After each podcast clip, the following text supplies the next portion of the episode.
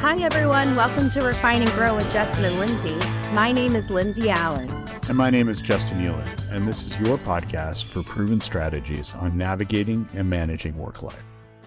On this week's episode of Refine and Grow with Justin and Lynse, we have David Achata, who is the author, coach, trainer, facilitator, and speaker. He brings over 20 years of leadership experience to organizations, team development, and training. He's worked in a wide array of industries such as healthcare, manufacturing, property development, semiconductors, veterinarian services, lumber, tires, aerial firefighting, and more. He lives in the mountains of East Tennessee with his wife and two children. His newest book, Executive Retreats for Busy Business Leaders, builds off of his previous book, Embrace What You Don't Know A Stupid Guide to Smart Business Leadership. David, welcome to the podcast. Thanks, Lynse. Thanks, Justin. I'm so excited to be here with both of you. I'm a subscriber, I listen. We love that. We're thrilled to have you. David, tell us a little bit about your books. We were talking earlier before we started the recording about how your newest book builds off the initial one. So, can you tell us a little bit about the context behind that and add some details of why you wrote the book, what compelled you to want to write this down and share it with others? Yeah, what happened was I caught myself one day thinking, I said this before. I've said it like maybe 100 or 500 times. And the idea that came to me was maybe I should start writing down the operating system behind the work that I do with organizations. And so that's where the first book came from, which is Embrace What You Don't Know. And it really just uncovers some simple ways that people can gain stability in their lives personally as leaders and in their leadership and in their organization. And that was really the foundation leading up to the most recent one, which just came out, you know, maybe two months ago, Executive Retreats for Busy Business Leaders. And, you know, Executive Retreats for Busy Business Leaders is about the individual leader, whereas the first book was about the organization and how all these pieces fit together. This most recent one was meant specifically for leaders, leadership, leadership health, because as I have worked with a number of leaders, I just started to see the same things over and over again. And in particular, what I started to notice was that a lot of them have the same traits that I have. And that is, in particularly, we just give to the world more than we give to ourselves. And so I wanted to write executive retreats for busy business leaders to create a conversation about all the different disciplines that people can put in their lives as leaders to remain healthy, steady, peaceful, and I mean, ultimately productive. But I would say even bigger than that, to get more in line with how we're wired. We're not wired to be productive machines, we're wired to be human beings. And so I wanted to emphasize that point as well. So I come from more of a professional services background, more of the consulting background. You come from more of a coaching background. In the Venn diagram of what we do, there's definite overlap. Lynse and I focus on strategic and tactical organizational change management, organizational design, organizational strategy. And there's definitely a strong organizational psychological component and even an individual psychological component to what we do. And I think that's where there's strong overlap with how you look at things. But what do you find differentiating about your role as a coach, say, over and against like the background that Lynse and I have? What is your kind of elevator pitch to a corporate executive in regards to what you kind of bring to the table? Well, having spent some time with you, Justin, I'm aware of the huge toolbox of resources that you have and I know there is overlap. I know a big difference, though, would be when I meet with leaders, oftentimes they come to me through an HR leader or they found me in some other way, and they're lacking a particular competency to help them really excel in, in an executive role, because usually that's where they're being promoted to or being promoted from one executive position to another. And as we start to dig on what's underneath you know, your reason for operating like this. What usually comes up is a lot of story things and a lot of personal things. And so, like the way I describe to my executive clients is coaching is a journey from A to Z. And Z is where you want to be, A is where we're at. But it doesn't mean that stumbling over all the other letters is not appropriate. So, all the other things that are going to come up, we need to talk about if you feel they're relevant to the conversation about your own growth and development and ability to excel in the position that you're trying to, you know, do well in. From a coaching perspective, I think it's heavier on that side. And so, my elevator pitch to leaders when I talk to them is really more of a question And the question is, how well do you think you're able to sustain your work?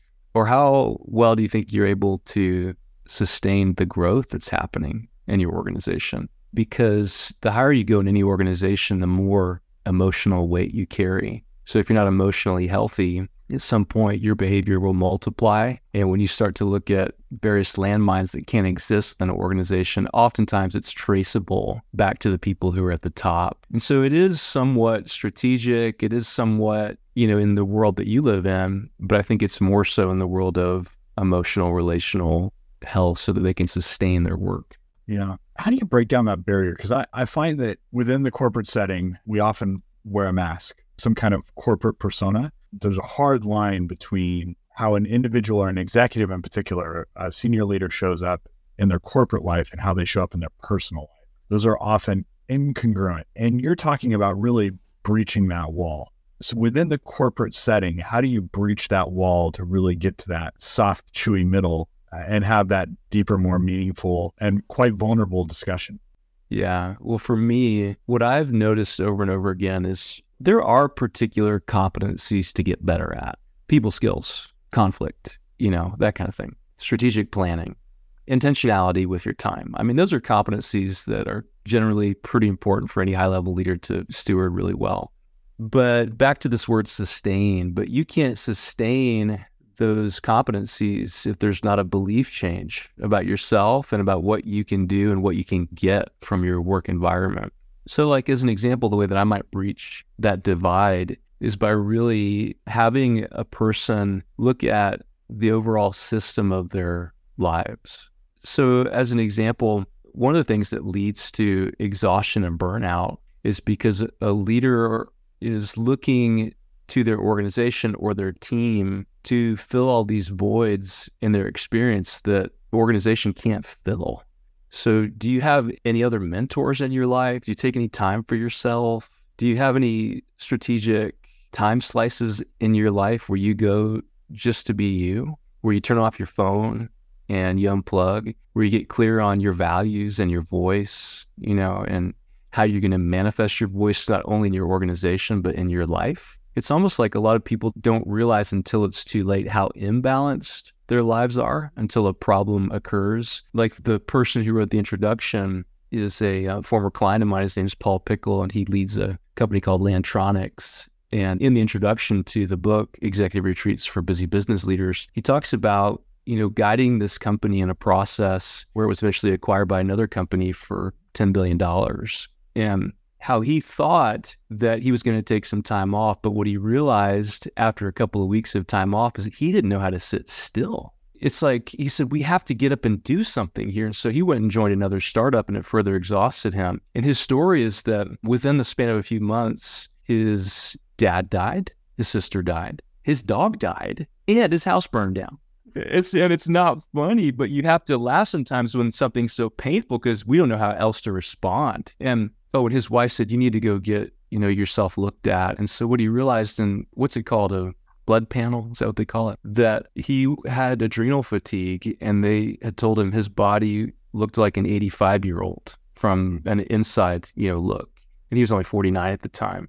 And so it wasn't until he realized through pure physical exhaustion how imbalanced his life was and finding balance actually was found in a lot of simplicity, which is in some of the things that I was sharing with you. So, unfortunately, people burn out faster than they're aware they need help. And so, what I like to do when I work with leaders and organizations is try to help them to gain more balance before the burnout. Give me an example of working with a client who's heavily resistant to that guidance. Like you can see it, but they don't necessarily see it yet. They haven't had those Job like experiences that show them that they're in sinking sand, right? How do you help to open that client up? Oh man, I have so many thoughts on that. I wonder though, I want to turn around on you and hear what have you done. I want to learn from you on this too.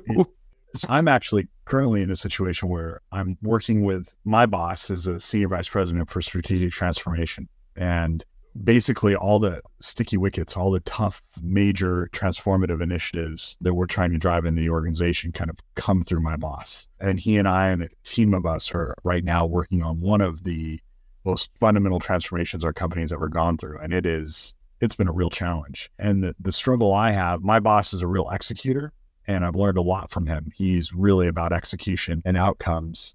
I'm very much of the school that you start slow to go fast. Set the foundation, ensure you have a solid plan, you understand the risks, and build up. Unfortunately, we're in an environment right now where there's kind of not the patience to set that foundation. It's very much in a let's throw it up and then see where the failure points are, and then we'll fix the failure points. And I think it's actually slowed us down. So, from an organizational perspective, I'm really seeing the, I wouldn't say unhealth, I would just see the risk in moving fast and trying to transform quickly without really taking a step back, assessing the situation, identifying the risk, and then proceeding with intention. But there's just not that patience. There's a bit of a dance that I'm playing.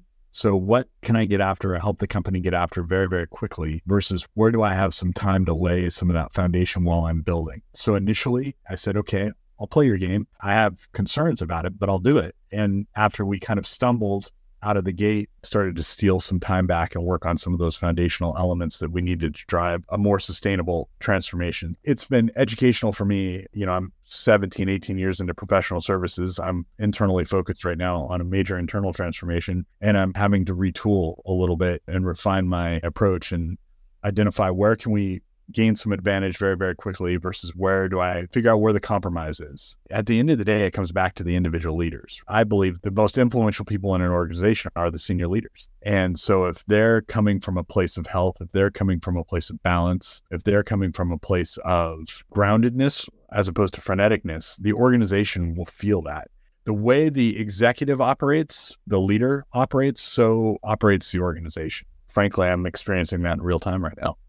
I see it over and over. And, you know, back to your question, I was going to say something kind of similar to what you said. There's some real magic in slowing down in order to speed up. You might remember, man, maybe 10 or 12 years ago, there was a book that came out called Strategic Speed, wrote by the Forum Corporation. And they wanted to study why did some companies go faster and some went slower. And what they found was that the companies that went what they call strategically fast was which was in a good way they created the time to slow down and learn lessons and pay attention to what they call the people factors. And so the companies that went what they called strategically slow did not slow down to learn lessons, to course correct, and so on. And so, from a leadership perspective, like I'm working with a, a high level leader right now in a company, and I noticed he couldn't do video meetings with me because all these things were happening on his computer. And since COVID, everybody wants to do video meetings. I mean, we did some before, but everybody wants it now. And that's not, I think, super awesome for one that's hard to connect with people on a video. There's actually a real dynamic called limbic resonance where my brain is trying to connect with your brain magnetically. And we can't do it on a video. Our brain is in overdrive trying to connect on a video with another human in the room, but it's not finding a connection because you're not in the room. That's why we have Zoom fatigue. And so what I asked this client, I said, would it be okay with you if we didn't do video meetings and instead we just did phone calls while you walk?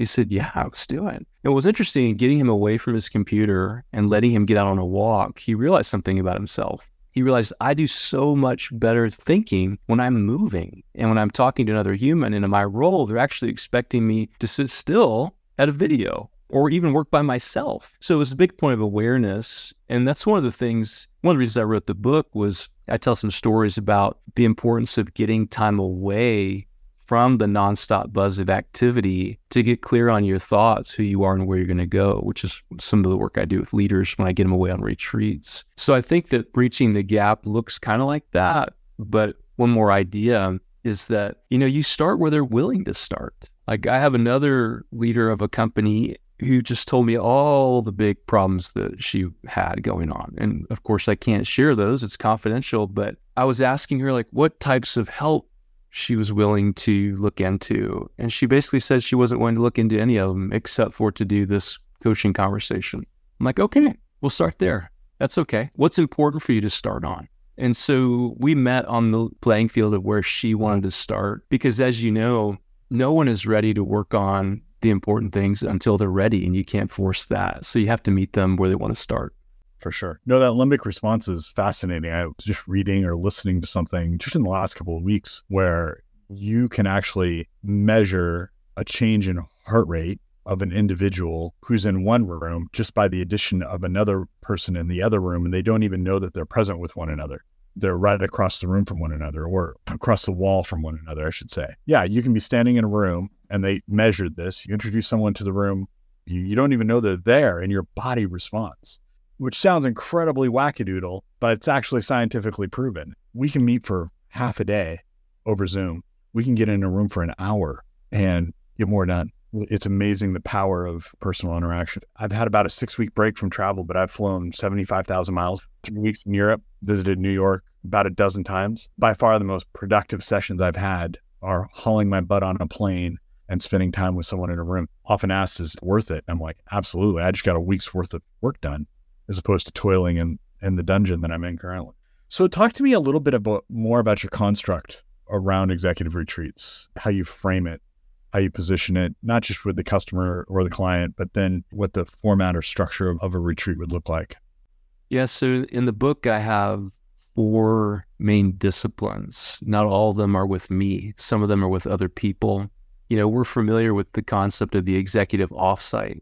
And so I'll talk about that briefly, but it's much broader than that. And it's interesting that we got into the subject of time together and how it changes people because the whole book is built on the Pareto principle about how, you know, 80% of your impact comes from your 20% of your strategic focus. And so the case I'm making at the beginning is, you know, what if you took 20% of the extra time you're already doing? I'm not saying do more and just applied it to strategic spaces of time with yourself and with certain people. Because the case I make in the book is that what changes people is time together just like what you were saying, you know, we could have these meetings and talk about good stuff and it would, you know, be helpful to our heads. But there's something magical about time together that really changes people. And so, you know, my four areas I unpack in the book is above all, you've got to get into a practice of going away alone. And this is the classic discipline of solitude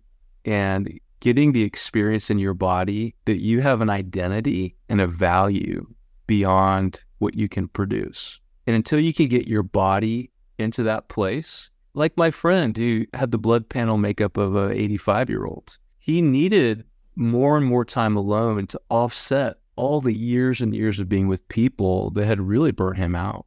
And so what I talk about in the book is to get time alone for yourself, for your own peace, and to remember you have an identity outside of work. The second one is to go away with a guide. And the idea behind this one is that we all need mentors and coaches. Mentors are people who are beyond us in age and place in life, usually. And time with them where we can ask questions and just be together for the sake of it for the time, whether it's a professional mentor or a personal mentor. But then there are things that a mentor just can't do with you because of their availability. And so to go further with the help of a coach which is something like the work that I do with clients where they say, I want to, you know, here's what's come up for me. I want to spend a couple of days working on it. And so what I'll do when I go away with a client is, as an example, I mean, it's different for everybody, but the general format of what it might look like is we sync up on your values. Do you know what your values are? Your guiding principles for ways that you will care for yourself, ways that you'll speak for your needs, and ways that you organize your life and your leadership in ways that are integrous with who you are. And, you know, one of the reasons I wrote the book was because a year, a, little over a year ago, I've got through a couple of these, but I was experiencing a form of burnout where I was getting tired all the time. And as I began to work on it with a counselor and with some coaches, I realized I wasn't living in integrity, meaning there were things in my outside life that didn't match my values. And I needed to get things aligned. And the interesting thing is, as I've gotten more aligned on those values, the better I sleep.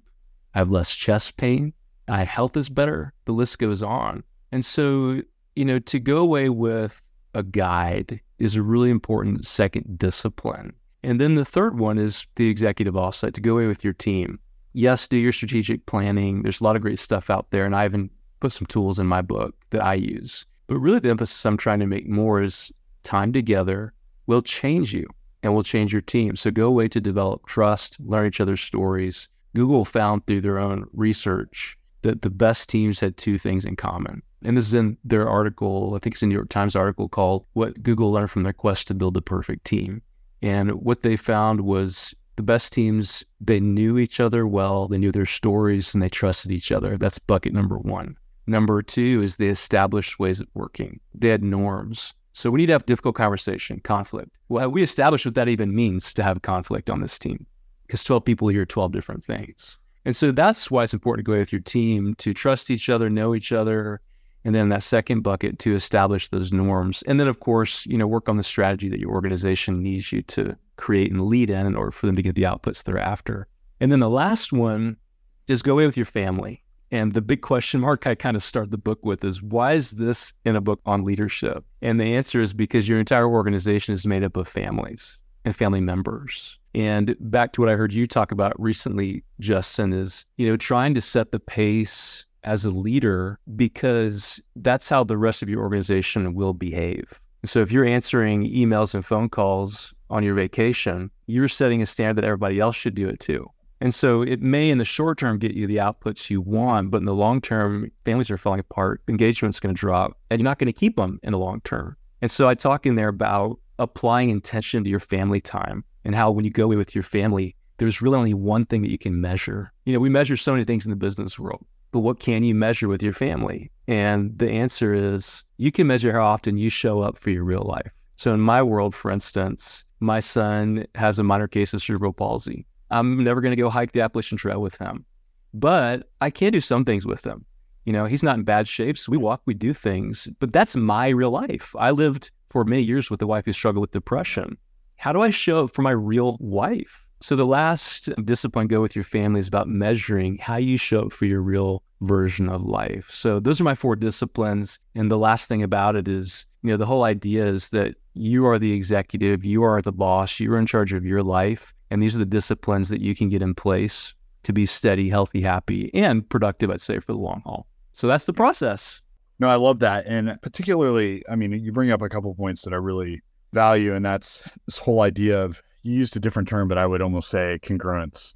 That I show up in the same way, regardless. I mean, we all show up slightly differently, right? I have not found it profitable to my marriage to show up in a conversation with my wife like I do at a meeting in New York City. but just generally, this idea of congruence, and I'm generally the pretty much the same human being, whether I'm in New York City meeting with a client or whether I'm interacting with my 11 year old son, there's congruence between who I am in all of those places. When I'm more congruent, I see greater health and kind of, to use a term, greater wholeheartedness.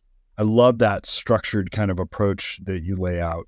It makes a ton of sense. And escalation, if you will, you've really got to understand who you are and what your identity is as a human being outside of work before you can start to lead others. And so I love that very intentional kind of alone with a guide, with a coach, and then you bring your team together. Lovely. Just about time to wrap up. But David, if someone wanted to purchase your book or engage in a conversation with you and go a little bit deeper, what next steps would they take?